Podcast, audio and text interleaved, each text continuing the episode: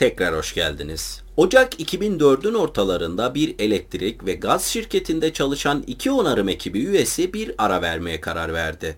İki adam gece boyunca etkisi süren kar fırtınasında düşen direkleri ve hatları tamir etmekle uğraşmışlardı. Kahvaltı için kendilerine bir şey almaya giderken gölün kenarında ön tekerlekleri suyun içinde duran bir araba fark ettiler.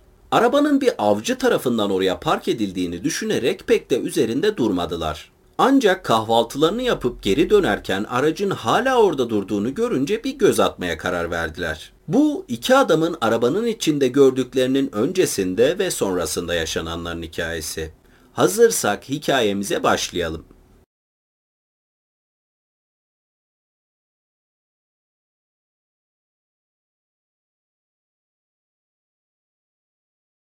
20 yaşındaki Mitchell Rivera, Filipinlerin başkenti Manila'daki Las Palmas Oteli'nin lobisine göz gezdirdi. Tarih 4 Haziran 1990'ı gösteriyordu. Uzun siyah saçlı ve genç bir kadın olan Mitchell, Amerika'dan yeni gelmiş olan gelecekteki kocasıyla ilk kez yüz yüze görüşecekti. Her şey yolunda giderse ki Mitchell öyle olması için dua ediyordu, çok yakında balayını bu gösterişli ve pahalı 23 katlı otelin odalarından birinde geçirebilirdi. Ancak tüm bunlar birkaç saat içinde ne olacağına bağlıydı. Babasının buluşacağı adamla nasıl tanıştığı hakkında ciddi şüpheleri olduğunu biliyordu. Ancak Mitchell bunun ailesinin Jonathan Nice'ı tanıdıktan sonra hiç önemli olmayacağından emindi. Kuzey Caroline'da yaşayan başarılı bir bilim insanı olan Jonathan'la bir evlilik ilanı kataloğu aracılığıyla tanışmıştı. Jonathan ilanı Manila Times gazetesinin yalnız kalpler bölümünde gördükten ve Mitchell'ın resmini görüp kendisine mektup yazdıktan sonra aralarında geçen konuşma hızla çok uyumlu hissettirmişti. Yazışmalarına başladıktan 4 ay sonra Mitchell'ın Jonathan'dan aldığı evlilik teklifi her ikisinin de dualarının cevabı gibi görünüyordu. 34 yaşındaki Jonathan için uzun mesafeli ilişki boşanmış ve sosyal açıdan beceriksiz bir bilim insanının laboratuvarından ayrılmadan veya mevcut araştırmasından değerli zamanını ayırmadan bir eş bulma fırsatı sunmuştu. Jonathan'ın Filipinli meslektaşı Mitchell'ın fotoğrafını gazetede kendisine gösterdiğinde gençliğinden ve güzelliğinden çok etkilenmişti. Mitchell bir aile kurma konusunda çok istekliydi Evde kalan bir anne olmak ve tüm vaktini kocasına ve çocuklarına ayırmak istiyordu. Mitchell için lise mezuniyetinden bu yana karşılaştığı eğitimsel, maddi ve kültürel engeller başarılı bir Amerikalı ile evlenmesinin ilerlemek için en iyi seçenek olabileceğini düşünmesine sebep olmuştu. Çünkü kendi başına bunu başarma girişimleri şimdiye kadar hep başarısız olmuştu. Sadece 16 yaşındayken Rivera ailesinin bambu evinden ayrılarak Ulusal İşletme Koleji'nde okumaya başlamıştı. Ancak bir yıl sonra babası artık okul harçlarını karşılayamayacak durumda olduğu için 17 yaşındaki Mitchell profesyonel bir kariyer hayalini bir kenara bıraktı ve doğduğu şehre daha yakın bir şehirde iş buldu. Teyzesiyle birlikte yaşayan Mitchell deniz üssüne yakın Subic körfezinde bir giysi mağazasında çalışıyordu. Üsse yakınlarda yaşayan Amerikan askerleri ve aileleri ortalama Filipinlilere kıyasla zengin görünüyorlardı. Ve Mitchell kendisini Amerika'ya götürebilecek bir Amerikalı koca bulma hayali kurmaya başlamıştı. Mitchell ve Jonathan mektuplaşmaya başladıklarında dünyada çok az deneyime sahip olan Mitchell, Jonathan'la hayal ettiği yaşam tarafından büyülenmişti. Tek endişesi Jonathan'ın kendisinden 12 yaş büyük olmasıydı. Ancak Jonathan kendisini gösteren bir fotoğrafını gönderdiğinde bu endişe de ortadan kalkmıştı. Fotoğrafta gördüğü şey uzun boylu, yakışıklı ve fit bir adamdı. Üniversite döneminde basketbol oynamış ve o zamandan beri kendine çok iyi bakmış bir sporcu gibi gözüküyordu. Mitchell mektuplaşmakla geçen geçen yıl boyunca hep o fotoğrafa bakmıştı. Şimdi ise asansör her lobide durduğunda Mitchell'ın kalbi yerinden çıkacak gibi oluyordu. Ancak nihayetinde beklediği adam asansörden çıktığında Mitchell onu tanımamıştı. En azından bir süre. Mitchell önünde duran şişman, kelli başlamış ve orta yaşlı adamın gelecekteki kocası olduğunu fark etmişti. 14 yıl sonra 2004 yılının Ocak ayının ortalarında karlı bir günde Mitchell New Jersey'de Jonathan'ın kendisi için milyon dolarlık evlerine inşa ettiği son teknoloji spor salonunda yalnız başınaydı. Mitchell 3 dönümlük araziyi gölgelemek için yeterince büyümüş olan karla kaplı ağaçları dikmek için 3 yıl önce anlaştıkları firmayla iş yapmanın gerçek maliyetini düşünüyordu. Hala ekibin başı olan 34 yaşındaki Miguel de Jesus'la Enyo takma adını kullandığı için ben de video boyunca Enyo diyeceğim, tanıştığı ilk anı hatırlayabiliyordu. İkisi arasında anında bir çekim olmuştu. Enyo 21 odalı ve 3 katlı evlerinin kapısını ekibinin yaptığı işin faturasını vermek ve ücretini almak için çalmıştı. Ama Mitchell kapıyı açtığı andan itibaren aralarında bir çekim başlamıştı. Mitchell ve Enyo'nun fiziksel olarak bir ilişkiye başlaması 9 ay daha sürecekti. Bu ilişki Jonathan'ın karısına ağaçları dikmek için verdiği 50 bin dolardan çok daha fazlasına mal olan bir ilişkiydi. Mitchell'ın eşini aldatması planlamadığı veya beklemediği bir durumdu. Hatta son birkaç yıla kadar evliliğinin çok sağlam olduğunu düşünüyordu. Otelin lobisinde Jonathan'ı gördükten ve ilk şoku atlattıktan sonra yine de onunla evlenmeye karar vermişti. Gerçek Jonathan gönderdiği fotoğraftan daha yaşlı ve daha az çekici olsa da Jonathan'ın Filipinlere varışından sonra geçirdikleri 7 gün boyunca birbirlerine olan hislerinin aynı olduğu konusunda ortak fikirdeydiler. Jonathan'ı tanımış ve 20 yaşındaki güzel kızlarına ne kadar aşık olduğunu görmüş olan ailesi de kızlarının Jonathan'la evlenmesine izin vermişti. 11 Haziran 1990 Pazartesi günü Jonathan'ın Mitchell'ın gazetede Yalnız Kalpler bölümüne verdiği ilana yanıt vermesinden yaklaşık bir yıl sonra çift evlendi. Jonathan sadece Mitchell için cömert bir banka hesabı açmakla kalmadı. Aynı zamanda Filipinler'de yaşayan ailesine de düzenli çekler gönderebilmek için ikinci bir işe başladı. 1991 Nisan'ında Mitchell'ın Amerika'ya gelmesinden yaklaşık 9 ay sonra Mitchell ve Jonathan birbirlerine verdikleri aile kurma sözünü de yerine getirmişti. Ocak 1992'de çift ilk çocuklarını kucağına aldı. Bundan 22 ay sonra ikinci oğullarını, 6 yıl sonra ise üçüncü ve son çocukları Samantha adında bir kız çocuğunu. O zamana kadar Mitchell'ın gençliği ve beklenmedik ortaya çıkışıyla ilgili dedikodular yatışmıştı ve Mitchell, Jonathan'ın arkadaşları ve ailesi tarafından sıcak bir şekilde kabul edilmişti. 1998 yılının sonunda Jonathan'ın laboratuvarda geçirdiği uzun saatler sonunda meyvelerini vermeye başlamıştı. Jonathan'ın astım tedavisi üzerine yaptığı çalışmalar 4 milyar dolarlık astım ilaç pazarının dikkatini çekmiş ve Jonathan kendi şirketini kurmuştu. Ancak Mitchell için kocasının başarısının karanlık bir yönü vardı. Evliliklerinin her geçen yılında Jonathan'ın daha sahiplenici ve daha kontrolcü birisi olduğunu fark etmişti. Genç eşiyle birlikte toplulukta görünmekte gurur duymaktan kendisine bakan herhangi bir erkeğe karşı kıskançlık duymaya geçmişti. Mitchell bir spor salonuna kaydolup antrenör olarak bir kariyere ilgi duymaya başladığında Jonathan evlerinin içine bir spor salonu inşa etmişti. Böylece vücudunu saran giysilerle sokağa çıkmasına gerek kalmadan evinde sporunu yapabilirdi. Fakat çiftin evliliklerinin kötüye gitmesinin sebebi bunlardan hiçbiri değildi. Evliliklerinin gerçekten bozulmaya başlaması Mitchell'ın büyük bir yalanı keşfetmesiyle başlamıştı. 1989 yılında Jonathan Mitchell'a çok gençken çekilmiş bir fotoğrafını yollayıp yaşını söylediğinde yalan söylemişti. Jonathan kendisinden sadece 14 yaş büyük olduğunu söylemişti. Ancak gerçekte 20 yaş daha büyüktü. Mitchell ve Jonathan'ın annesi birlikte yaklaşan bir doğum günü hakkında konuşurken Mitchell Jonathan'ın yaşını yorumladığında kaynanası şaşırmış ve ardından Mitchell'a şok edici gerçeği söylemişti. 2002 yılının Mayıs ayında Jonathan 46 yaşına değil 52 yaşına girecekti. Jonathan için yıllar önce söylediği bu yalan Mitchell'la artık evlendikleri için önemsiz görünebilirdi. Ancak Mitchell için bu gerçeğin 12 yıl sonra ortaya çıkması zaten sorunlu olan evliliklerinde bardağı taşıran son damla olmuştu.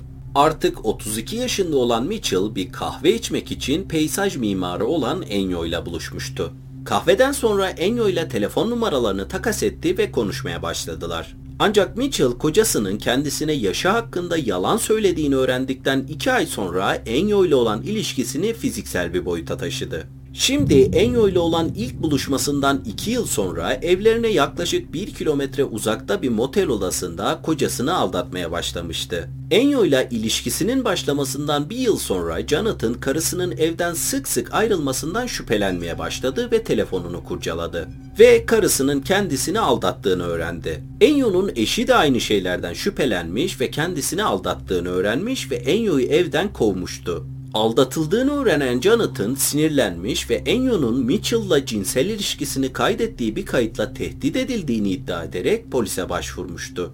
Polis Jonathan'ın bu iddiasını kanıtlayamasa da bu soruşturma çiftin hayatını alt üst etmişti. Enyo'nun Mitchell'a veya Nice ailesinin evine yaklaşmasını yasaklayan bir uzaklaştırma kararı verildi. Enyo'nun eşi ve Enyo tarafından Mitchell'a öfkeli telefonlar gelmeye başlamıştı. Sonunda evden kovulan Enyo Mitchell'dan para istemeye bile başlamıştı ve sonrasında her şey darmadağın olmuştu.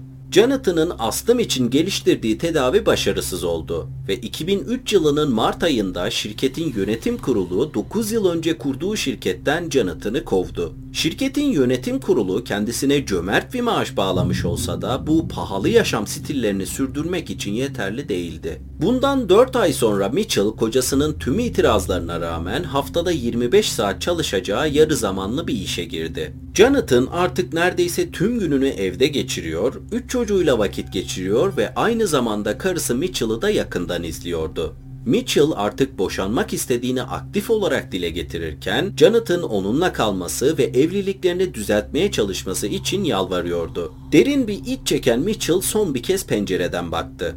Geçen gece yağan kar eğitime bir günlüğüne ara verilmesine yetmişti. Ancak Mitchell hava koşullarına rağmen alışveriş merkezinin hala açık olduğunu biliyordu. Saatine bakan Mitchell saatin dörde yaklaştığını gördü. Duş almak, siyah iş üniformasını giymek, göğüs cebine bronz isim etiketini takmak ve vardiyasına gitmek için zamanı gelmişti. Saat dörtten birkaç dakika sonra Mitchell, Jonathan'ın arabasının garaja girdiğini duydu. Üç çocuğunu kızakla kaymaları için dışarı çıkarmıştı.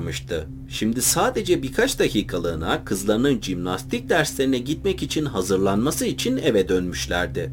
Bu süre zarfında Mitchell'ın hepsine merhaba ve hoşça kal demek için ve Jonathan'a işten sonra bir arkadaşıyla buluşacağını hatırlatmak için zamanı vardı. Jonathan ve çocuklar Jonathan'ın cipine binip uzaklaştılar. O perşembe günü 15 Ocak 2004 günü Mitchell için diğer tüm perşembe günlerinden farklıydı. Mitchell sonunda evliliği ve geleceği hakkında bir karar vermişti. Garajdaki arabasına binen Mitchell alışveriş merkezine doğru sürmeye başladı. Yolda Mitchell sürekli aynalarını kontrol ediyordu. Yakın bir arkadaşına ve hatta yakın zamanda kocasına da söylediği üzere kendisini birilerinin takip ettiğinden şüpheleniyordu. Gaz ve elektrik şirketinin bakım ekibi ön tekerlekleri kısmen göle batmış, motoru hala çalışan koyu yeşil Toyota'yı ikinci kez gördüklerinde durmaya karar verdi. 16 Ocak Cuma günü saat sabah 7 civarında iki adam son kar fırtınasında düşen elektrik direkleri ve telleri üzerinde tüm gece çalışmışlardı. Kahvaltıya gitmek için yola çıktıkları çıktıklarında aracı ilk kez bir saat önce görmüşlerdi.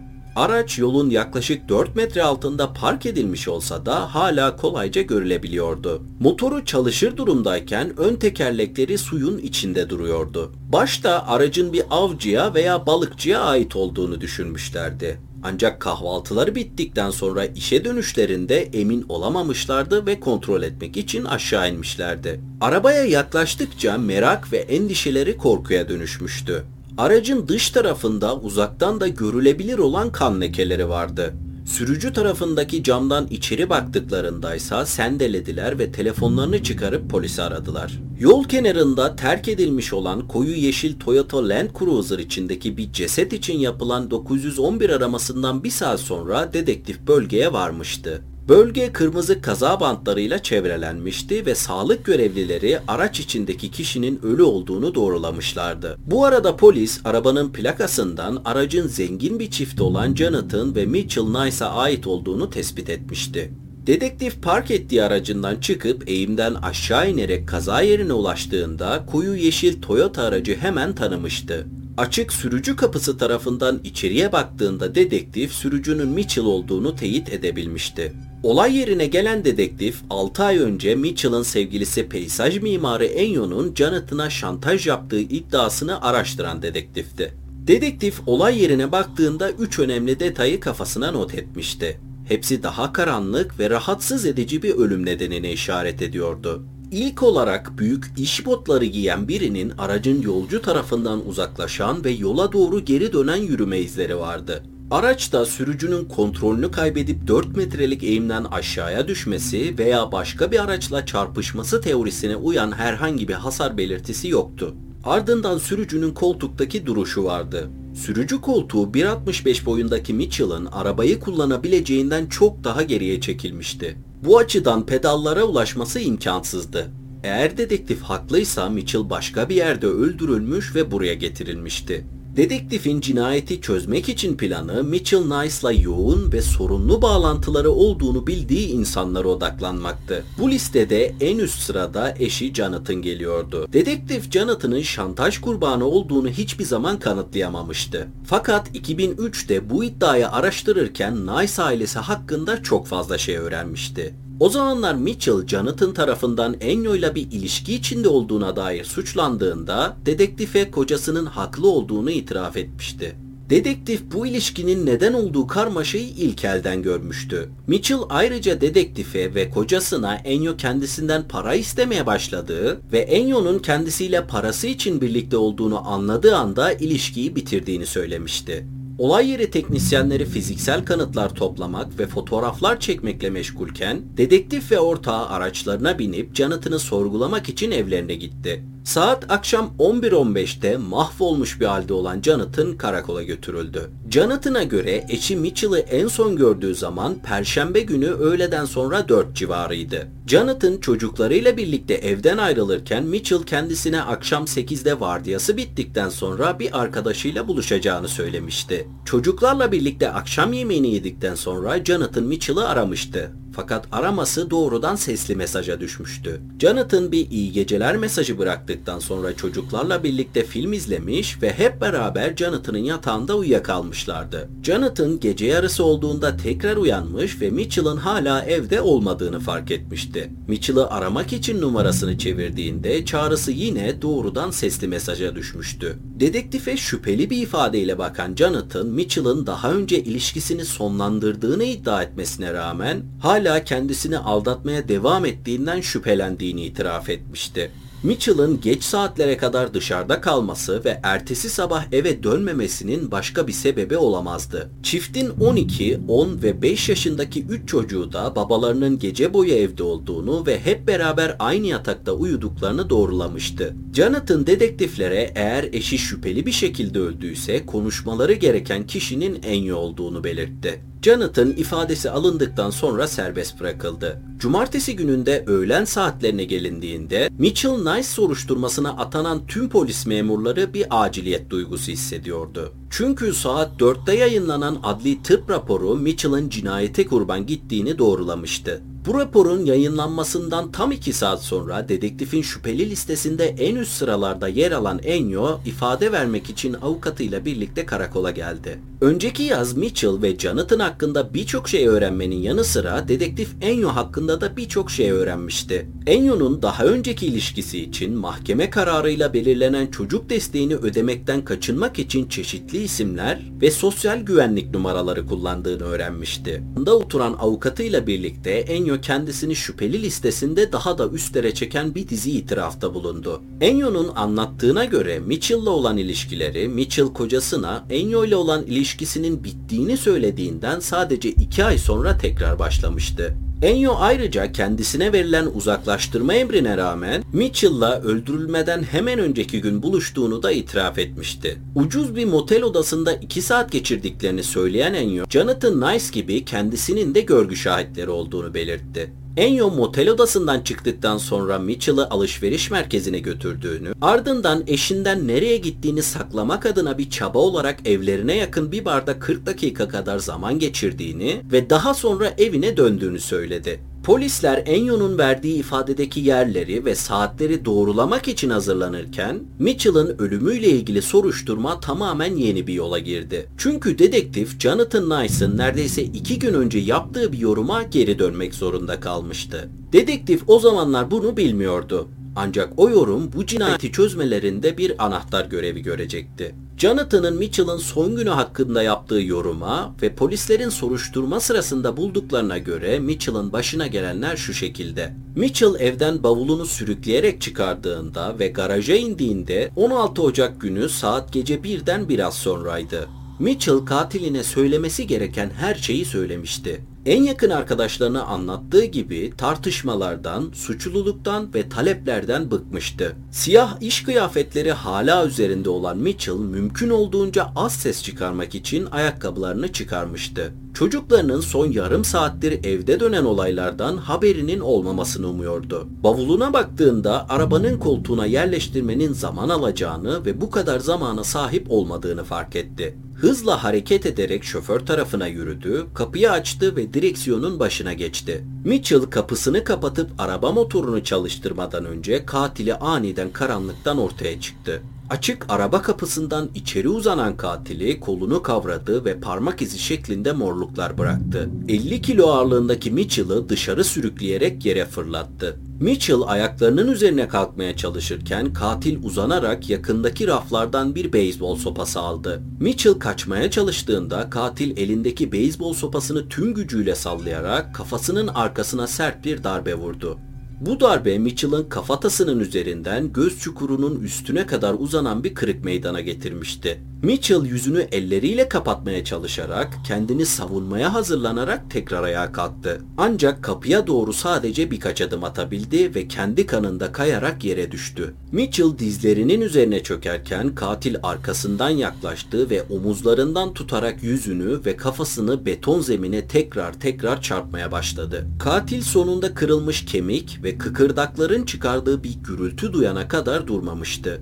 Daha sonra Mitchell'ın katili ayağa kalktı, nefesini topladı ve karanlık garajda etrafına baktı. Bir sonraki adımlarını düşündü ve eğilerek Mitchell'ın artık olmayan nabzını kontrol etti. Ardından Mitchell'ın cansız bedenini aldı ve onu sürücü koltuğuna itti. Ardından katil Mitchell'ın kan lekesi olan bavulunu aracın arka koltuğuna itekledi. Yolcu koltuğuna da kendisi oturduktan sonra saat gece 2.15'te garajdan çıktı. Şimdi buraya bir parantez açmak istiyorum. Az önce duyduklarınızda bir yanlışlık yok.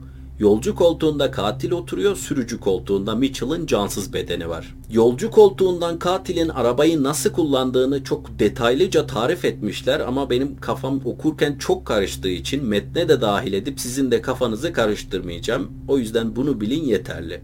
Katil yolun dar ve karanlık kesiminde yavaşça ilerliyordu. Koruma korkuluklarında bir kesinti olan beyaz bir çiti arıyordu. Katil beyaz ahşap çiti görünce aracı çitin arasından geçirdi ve ardından eğimli yamaçtan yavaşça aşağı indi. Araç gölün yüzeyindeki buz tabakasını kırana ve ön tekerlekleri suya gelene kadar ilerledi. Ardından Mitchell'ın kocası Jonathan Nice arabanın yolcu tarafına açtı ve arabadan çıktı. Mitchell eve döndüğünde Jonathan uyanıktı ve onu bekliyordu. İki buçuk saat önce Mitchell geri döndüğünden beri ilişkilerinin gidişatı üzerine bir tartışma başlamıştı. Bu sefer Mitchell sadece boşanmak istediğini söylememişti. Bu sefer yatak odalarına girdi, bir bavul çıkardı ve evden ayrılmak için eşyalarını doldurmaya başladı. Dedektif olay günü ailenin evine gittiğinde garajdan çıkan tekerlek izlerini zaten görmüştü. Mitchell'a yakın insanlardan duyduğu tek şey kocası Jonathan'ın kendisini kontrol etme çabasıydı. Ancak bunca şüpheye rağmen Jonathan'ın resmi ifadesiyle çelişmesi gerekiyordu ki polisin Jonathan'ı karısının cinayetiyle ilişkilendirebilecek fiziksel kanıtları bulmak için arama emri çıkarması mümkün olsun. O an Jonathan karakolda resmi ifadesini verdikten ve dedektifle birlikte eve dönerken gelmişti. Jonathan resmi ifadesinde karısını en son perşembe günü öğleden sonra saat 4'te gördüğünü söylemişti. Ancak eve dönerken dedektife karısıyla geçen gece yaptığı tartışmaya kadar evliliklerinin düzeleceğine inandığını söylemişti. Arama emriyle birlikte çiftin evine gelen ekipler birbirini takip eden onlarca delil buldu.